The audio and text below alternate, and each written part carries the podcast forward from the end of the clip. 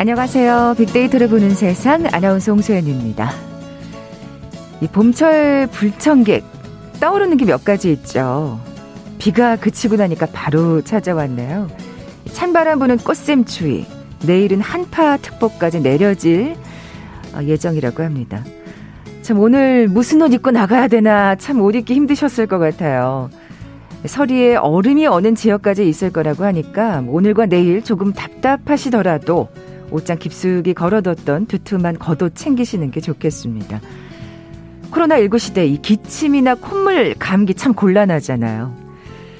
이 꽃샘추위와 더불어 이맘때쯤이면 어김없이 찾아오는 불청객이 또 있죠. 식중독 또한 이 시기에 신경을 써야 될 부분인데요. 많은 걸 변화시킨 코로나19 시대, 이 식중독 발생 상황도 예년과 많이 달라졌다고 합니다. 어떤 변화가 있을까요? 잠시 후 통통 튀는 통계 빅데이터와 통하다 시간에 의외의 식중독이란 주제로 자세히 얘기 나눠볼 거고요. 18 어른, 뭔가 잘 어울리지 않는 단어 같지 않으세요? 이와 관련된 캠페인까지 진행되고 있다는데 이어지는 세상의 모든 빅데이터 시간에 빅데이터 자세히 분석해 보겠습니다. KBS 제1라디오 빅데이터를 보는 세상, 먼저 빅퀴즈 풀고 갈까요?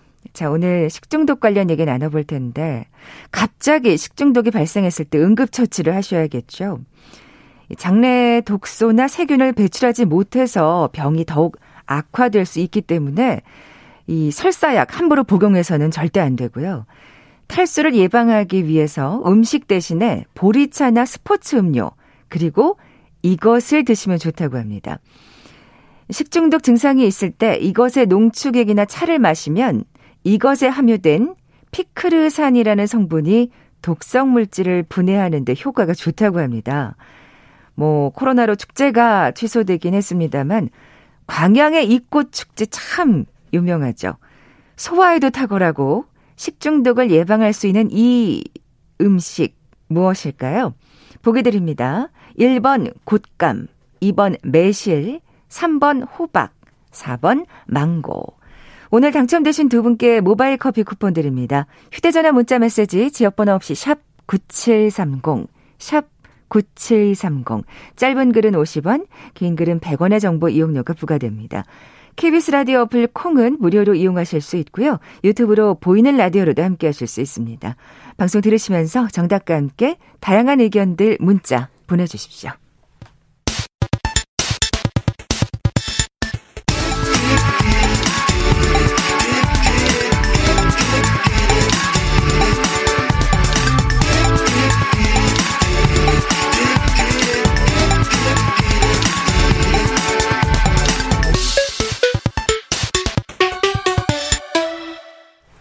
데이터와 차트로 세상을 보는 시간이죠. 통통 튀는 통계 빅데이터와 통하다.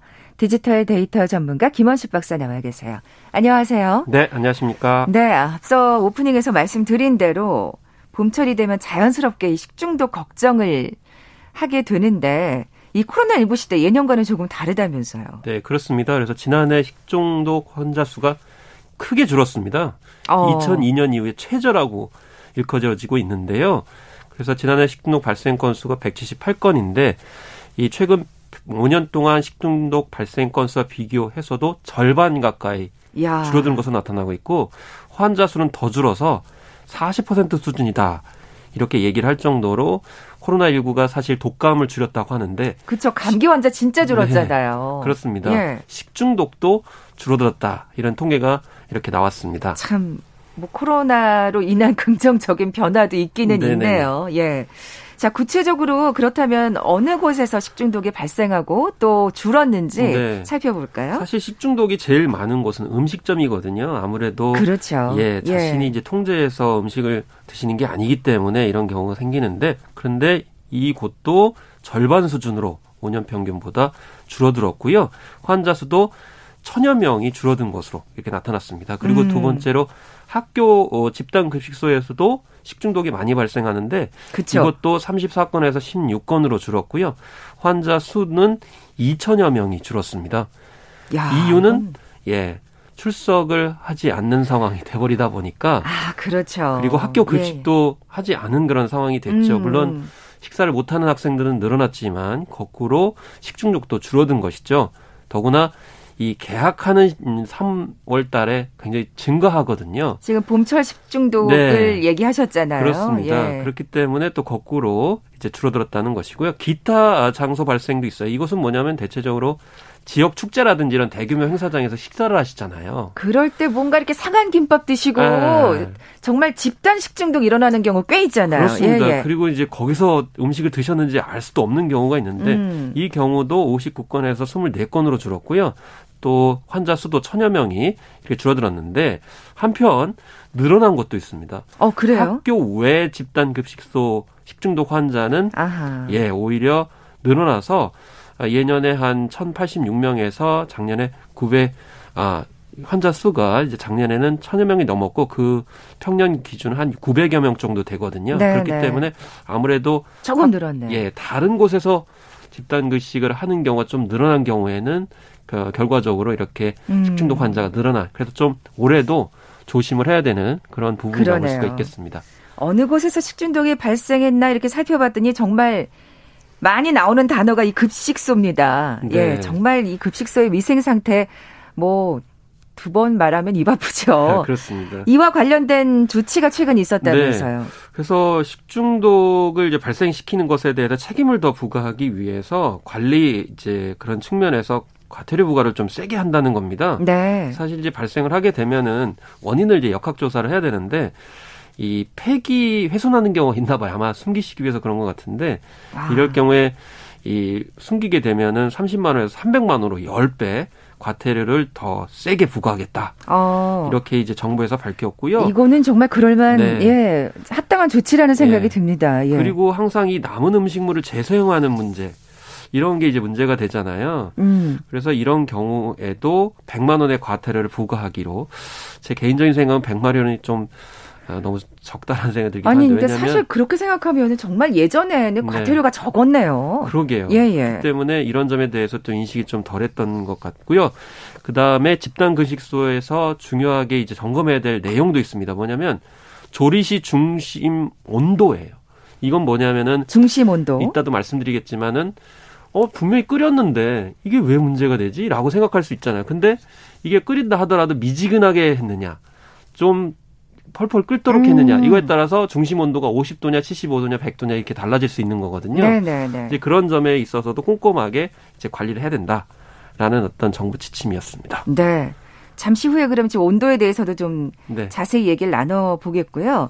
좀 구체적으로 월별이나 폭염 일수에 따라서 식중독 발생 건수가 어떻게 달라졌는지 좀 알아볼까요? 그렇습니다. 3월에서 5월 사이 봄철에 식중독이 이제 많이 증가하거든요. 네네. 그러다가 여름으로 들어오면서 오히려 줄어들다가 이제 갑자기 또 증가하고 이렇게 되는데 작년에 생각하시면 아시겠지만은 3월에서 5월은 개인위생이 좀 철저해졌어요. 손 많이 씻으라고 그랬고 그렇기 때문에 좀 줄어들었고요. 또 8, 9월 같은 경우에도 6월에 안산유치원 그 식중독 사고 이후에 관리가 증가하게 되면서 감소를 했습니다. 그런데 그러니까 이게 사실 그러니까 작년 같은 경우를 예를 드신 거죠. 그렇습니다. 이게 뭐 매년 이렇다는 건 아니고요. 예. 그 폭염일수 같은 경우에도 식중독과 연관이 있었는데 앞으로 이제 또 이 점에 있어서 좀 유의를 해야 되는데 지난해 폭염일수가 예년의 절반 수준이었어요. 폭염일수라는 게 33도 이상일 때 되게 폭염이라고 하지 않습니까? 그리고 최고 기온 30도 이상인 날도 이제 줄어든 그런 상황이어서 지난해 좀 장마 때문에 그렇습니다. 예, 좀 온도가 그렇게 높은 날이 상대적으로 좀 적었죠. 예. 네, 그래서 더운 날이 많을수록 확실히 식중독에 영향을 미치는 것은 사실이다. 그래서 상대적으로 덜 했고 그 다음에 아까 말씀드린 코로나19 때문에 개인 위생이 철저해지게 되면서 아무래도 이제 식중독이 많은 달에 줄어든 것으로 이렇게 전반적으로 볼 수가 있겠습니다. 네, 작년 같은 경우에는 확실히 큰 변화가 있었네요. 그렇습니다. 예, 아까 그 중심 온도 얘기를 하셨는데 한번 끓인 음식이면 정말 식중독에서 굉장히 안전하다라고들 생각을 하시잖아요. 근데 그렇지가 않은 모양이네요. 그러니까 되게 이제 도시락 업체나 급식도 하시는 분들이 분명히 끓였는데 잘못한 게 없는데 왜 이렇게 문제가 되느냐라고 하는데 이게 식중독도 여러 가지 균이 있거든요. 그 문제가 되는 게 바로 퍼프린젠스균이라고 하는 균인데 퍼프린젠스요. 예. 한 식당에서 이제 배달을 도시락을 시켰는데 이게 밥과 국 미역국을 다 끓여가지고 보온박스에 담아서 배달했는데 식중독이 일어난 거예요. 또 지난 1월에도 경기도 한 초등학교에서 비슷한 식중독 현상이 일어났거든요. 네. 근데 이게 왜 그러냐면 퍼프린젠스 식중독 같은 경우에는 공기가 없는 조건에서 잘 자란다고 합니다. 이게요, 식중독균이 잠자다가 깨어난다고 그래요.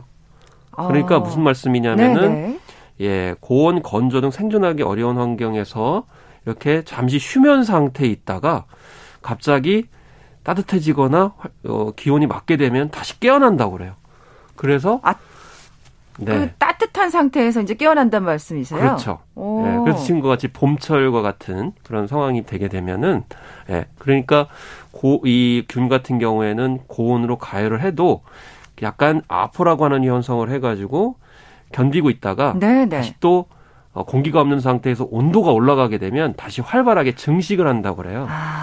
야, 근데 정말 그렇게 하면은 그 생존력이 강한데요. 이게 결국엔 균도 자기 살려고 진화의 진화를 거듭하고 있는 그런 상황이기 때문에 끓인 상태에서 잠시 이렇게 몸을 숨기고 있다가 좀 이게 미지근 따뜻해지면 이제 나온다는 말씀이잖아요. 공기가 없는 따뜻한 상황이 되면은 나오게 되는 거죠. 공기가 없는 따뜻한 상황. 코로나19가 계속 자기 살려고 진화를 하고 변이가 생기듯이 식중독균도 그런 식으로 진화를 하고 있다라는 것이에요. 그래서 이 퍼프린젠스 식중독에서 좀 더 말씀을 드리면은, 이 기온이 낮은 아침이나 저녁에 조리를 하고 나서 기온이 올라가는 낮까지 실온에 그냥 음식을 방치할 경우에 문제가 생기는 거죠. 그러니까 아침에 끓이시고서 몇 시간 있다가 점심시간에 도시락을 배달하는 그 몇 시간 사이에 국이나 고깃찜을 대량으로 끓일 경우에 이게 문제가 되는 건데, 생각해 보시면 끓이고 나서 뚜껑을 덮으시잖아요. 네. 그러면 뚜껑을 덮은 상태에서 그 안에서는 공기가 없는 진공 상태 비슷하게 된다고 그래요. 그러면 그 상태에서 실온이 올라가게 되면 이 균이 나와서 증식을 하는 거죠. 그러니까 요즘같이 이렇게 왜 낮에 일교차가 크잖아요. 그렇죠. 아침에는 조금 선선했다가 낮에 기온이 확 올라가면 이 퍼프린젠스 식중독균이 확 또 살아나겠네요. 그 예를 들면은 또 차량으로 또 이동을 하시는 경우에 특히 플라스틱에다 넣어가지고 하게 되면 그 안이 또 데워지게 되잖아요. 특히 이 차량 같은 경우 열을 많이 받기 때문에요. 그렇죠. 그런 점에서 위험을 한데, 핵심은 뭐냐면은 음식 조리 시 육류 등은 중심 온도 75도에서 1분 이상 완전히 조리를 하셔야 되고요. 그리고 무엇보다도 아까 산소가 부족해지는 상황이 이 균이 발생한다고 그랬잖아요. 그렇기 때문에 산소가 골고루 들어갈 수 있도록 해줘야 되는 거죠. 그러니까 결국에는 이 균의 적은 산소입니다. 산소가 적절하게 들어갈 수 있도록 해줘야 되기 때문에, 우리가 전통적으로 국을 끓이고 덮어놓고 아니면 요즘처럼 봄철에 도시락에 막바로 넣어가지고 바로 이동시키게 되면 그 안에서 가열이 돼가지고 식중독이 발생할 수 있기 때문에, 왠지 이렇게 좀 진공 상태로 해놓으면 더 안전하지 않나 싶은데 이 퍼프린젠스 식중독균은 아니네요. 아닌 거죠. 그래서 좀 허를 찔린다 이렇게 볼 수 있기 때문에 이 새로운 균에 대해서 우리가 좀 대응하기 위해서 노력을 좀 많이 해야 된다. 그래서 75도 이상으로 가열하고 산소를 충분히 공급해주는 방식. 이게 봄철 식중독, 퍼프린젠스 식중독을 막는 방법이다 이렇게 볼 수 있는 것이죠. 그러니까 이 퍼프린젠스 식중독균이 봄철에 더 많이 발생했다는 어떤 실제적인 통계가 있습니까? 그렇습니다. 최근 5년간 46건의 식중독 사고로 한 1,500여 명의 환자가 발생을 했는데, 특히 3월에서 5월 사이에만 24건, 그러니까 52%, 그리고 환자 수도 한 770명 정도 돼서 이것도 한 50% 정도의 비중을 보이고 있기 때문에 실제로 그냥 희소하게 몇몇 사례가 나오고 있는 게 아니고 많은 비중을 차지를 하고 있기 때문에 올해 특히나 이제 관계 당국에서 강조를 하고 있는데요.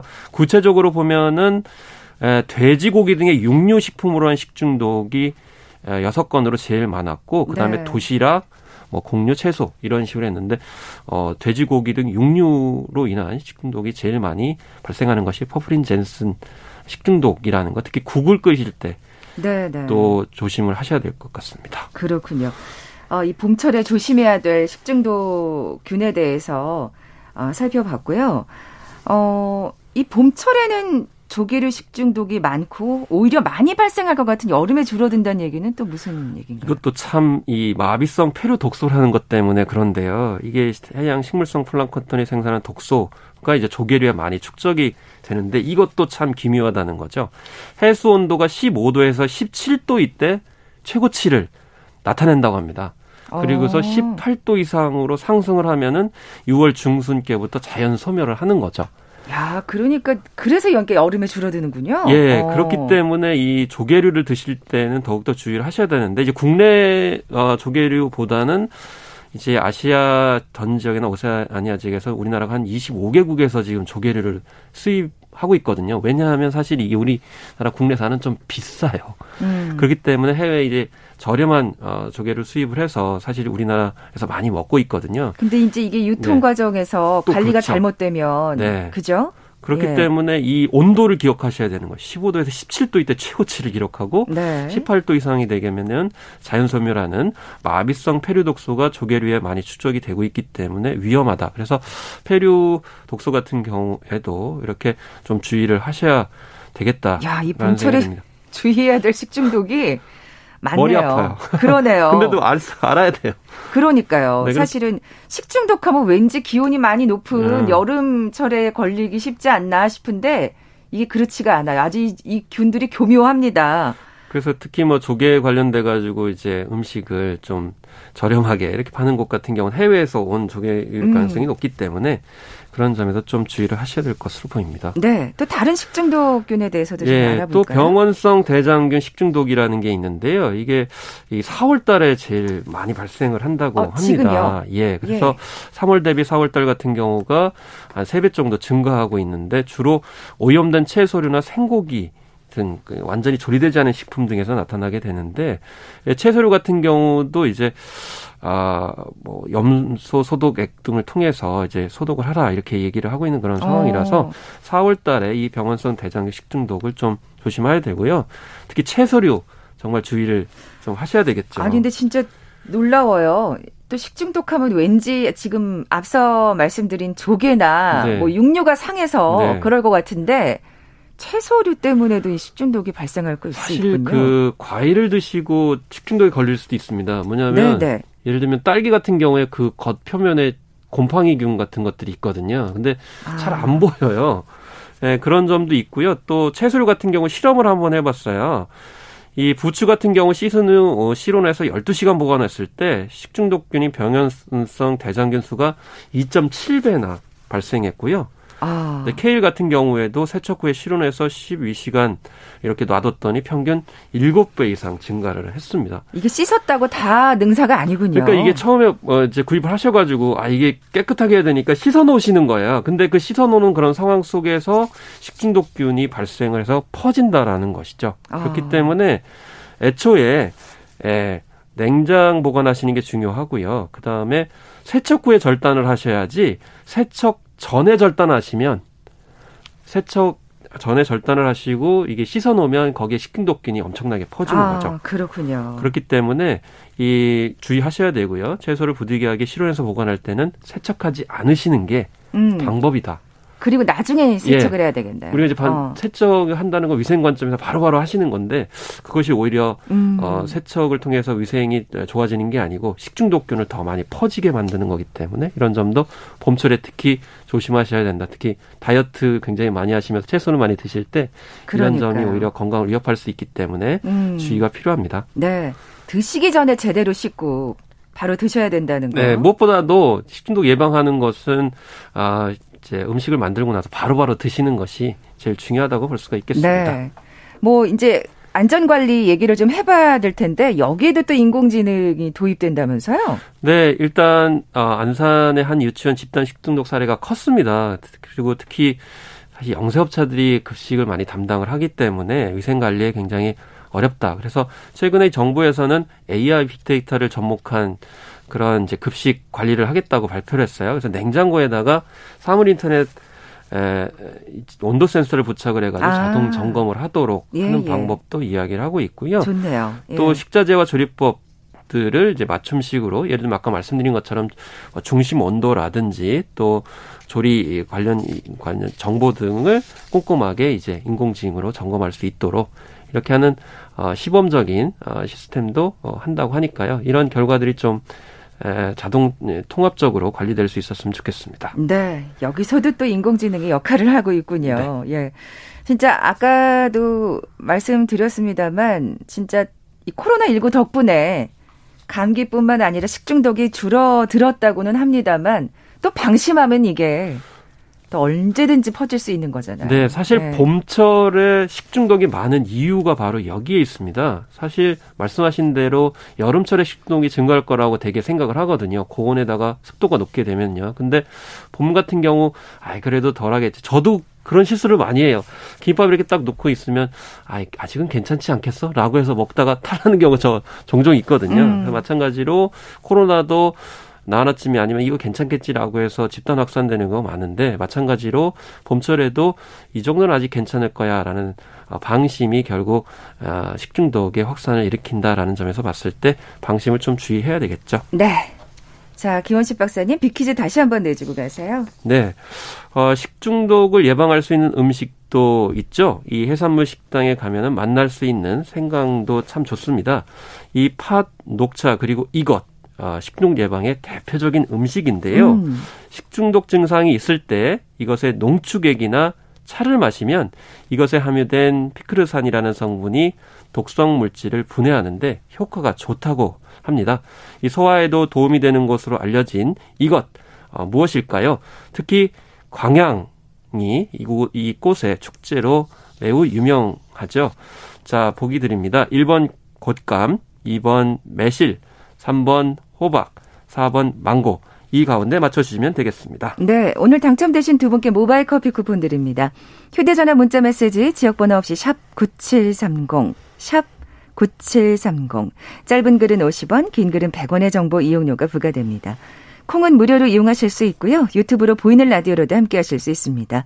방송 들으시면서 정답과 함께 다양한 의견들 문자 보내주십시오. 지금까지 통통 튀는 통계 빅데이터와 통하다 디지털 데이터 전문가 김원식 박사와 함께했습니다. 고맙습니다. 네, 감사합니다. 잠시 정보센터 헤드라인 뉴스 듣고 돌아올게요. 정부는 오늘 일본이 후쿠시마 원전 오염수를 바다에 배출하기로 결정한 것과 관련 국제원자력기구 등 국제사회에 우리의 우려를 전달하고 안전성 등에 대한 국제사회의 객관적 검증을 요청하겠다고 밝혔습니다. 환경운동연합 등 국내 31개 시민사회단체가 모인 탈핵 시민행동은 오늘 후쿠시마 원전 오염수를 바다에 배출하기로 한 일본 정부의 결정을 핵 테러로 규정하고 방류 결정을 즉각 철회하라고 요구했습니다. 산업통상자원부가 오늘 발표한 3월 자동차 산업 월간 동향에 따르면 작년 동기 대비 자동차 생산은 9.5%, 내수는 0.9%, 수출은 1.4% 각각 줄었습니다. 역기적 효과와 차량용 반도체 수급 부족이 영향을 미쳤습니다. 김현수 농림축산식품부 장관이 국장으로 재직할 때 아들의 대입 자기소개서를 직원에게 쓰게 했다는 의혹이 제기됐습니다. 농식품부는 해고된 직원의 일방적 주장이며 이미 무혐의 처리된 사안이라고 반박했습니다. 손흥민이 온라인상에서 인종차별 피해를 보자 소속팀인 잉글랜드 프로축구 토트넘이 소셜미디어 보이콧 등 대응 방안을 검토하고 나섰습니다. 영국발 코로나 변이가 더욱 심한 증상을 유발하거나 사망률을 높이지는 않는다는 영국 연구팀의 연구 결과가 나왔습니다. 이 연구는 지난해 9월에서 12월 36,509명을 상대로 자가진단 앱 분석 방식으로 진행됐습니다. 지금까지 정보센터 뉴스 정한나였습니다.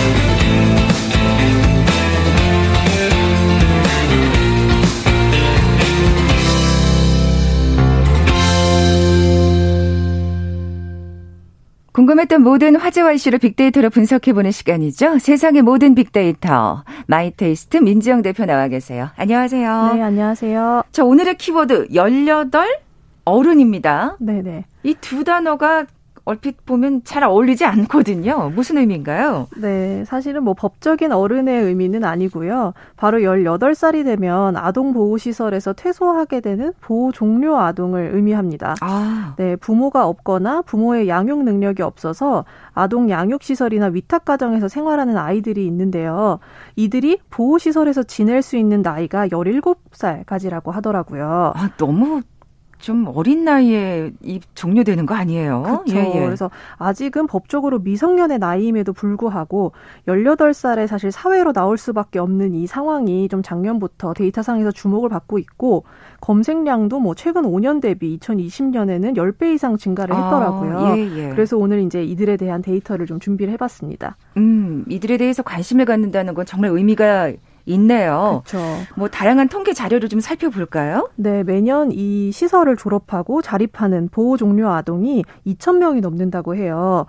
근데 이제 보호 종료 아동과 관련된 보고서나 통계에 따르면 전체 아동 중에 대학 진학이나 혹은 취업을 하는 이들의 비율이 50%가 안 되기 때문에 뭐 시설을 졸업했음에도 불구하고 자립이 좀 어려운 상황임을 보여주고요. 이 50%가 안 된다면은 1,000명 넘는 친구들은 어떻게 하고 있는 건가요? 예. 그렇죠. 또한 2019년 기준으로는 보호 종료 아동 중에 약 26%에 해당하는 이들이 연락조차 닿지 않고 있다고 하더라고요. 아이고. 사실은 뭐 이들의 자립 지원을 돕는 뭐 자립 지원 전담 요원 제도가 있긴 한데 전담 요원 한 분당 돌봐야 되는 아동의 수가 85명이 넘어서 네, 사실은 뭐 개별적인 도움을 주기는 좀 어려운 실정으로 보여집니다.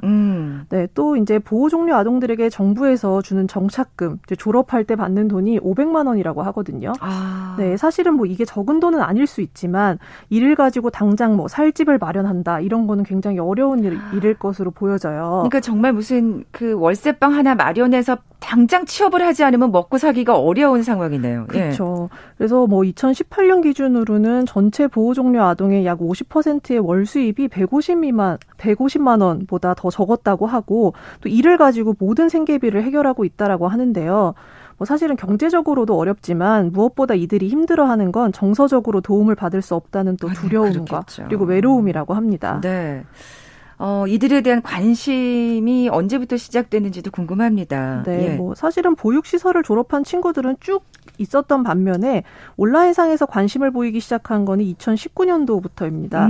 사실은 뭐 해외 결연을 맺어서 아동을 후원하는 뭐 국제기구나 단체에 대한 관심에 비해서 상대적으로 언급이나 검색이 굉장히 적더라고요. 그렇죠. 예. 네, 근데 2020년 10월에 한 드라마에서 남자 주인공이 보호 종료 아동으로 나오면서 사람들의 관심이 좀 크게 증가하고 검색량 도 증가하고 이 보호 종료 아동에 대한 후원 언급량도 2배 이상 증가했다고 하거든요. 뒤늦게나마 좀 반가운 일입니다. 예. 네, 2020년 이전에는 사실 뉴스 기사에서만 언급이 됐다면 드라마 방영 시점하고 맞물려서 포털, 카페나 커뮤니티 그리고 뭐 지식인과 같은 채널에서 일반인들의 언급이 급상승하는 모습을 보니까 역시 좀 방송의 영향력이 크다라는 생각이 들었습니다. 네, 네. 정말 긍정적인 영향력입니다. 네. 네, 정말 살아있는 예라고 볼 수 있겠네요.